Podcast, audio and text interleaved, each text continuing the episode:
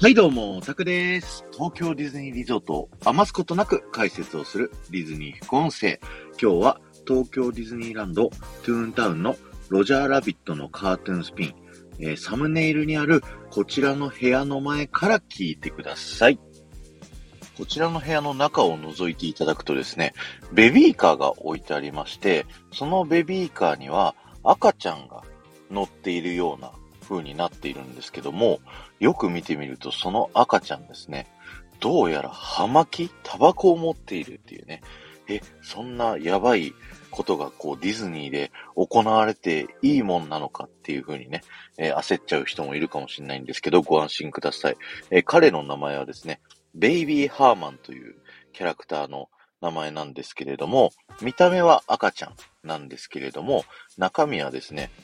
50歳の中年男性ということで、まあ、タバコを吸っても大丈夫っていうところになってるんですね。で、彼は、あの、ロジャーラビットと出てくる短編作品だったり、このロジャーラビットの映画の一番頭冒頭だったりとかね、そのアニメーションでロジャーラビットとよく共演をしていて、その時は赤ちゃん役で、で、声もすごい可愛いっていうね、えー、キャラクターなんですけども、撮影が終わった瞬間にですね、急に中身がおじさんにすり替わってですね、声もおっさんの声、そして女性のお尻を触り、えー、NG を出すロジャーをね、この野郎何回 NG したら気が済むんだって怒るみたいなね、えー、そういったキャラクターになっております。ただ、仲が悪いわけじゃなくて、ロジャーラビット良き理解者であり、親友であるっていうね、えー、そういったいいキャラになっております。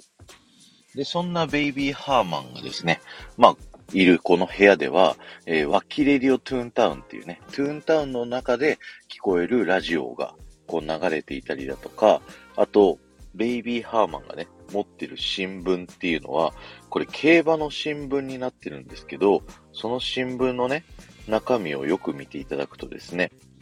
漫画競馬新聞ということで、競馬の新聞をね、読んでるんですね。で、それを見ていただくと、ホーレス再び勝利みたいな感じの見出しでね、ホーレスホースカラーっていう馬のキャラクターがそこう載ってるので、これは隠れホースカラーということでね、ぜひ見てみていただければなと思います。で、ベイビーハーマンが活躍しているですね、アニメーション、東京ディズニーランド内で見ることができまして、それはこのアトラクション乗り終わった後のですね、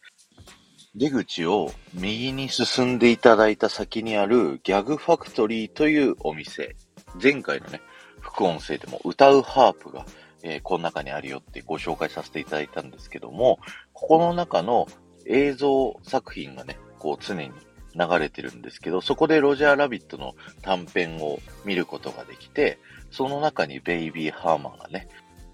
出てくるシーンがあります。赤ちゃんのシーンもその NG になった後に、こう、おっさんになるシーンも両方見ることができますので、ぜひね、その映像を改めてね、見てみて、このキャラクター、どんなキャラクターかって知っていただくとよりアトラクションが楽しめるんじゃないかなと思います。今日は終わりです。ありがとうございました。この放送が面白いと思った方は、ぜひいいね、残していってください。また、ハッシュタグ、ディズニー副音声をタップしていただくと、僕は東京ディズニーリゾートのいろんな場所から豆知識をお話しさせてます、いただいてますので、そちらの方も聞いてみてください。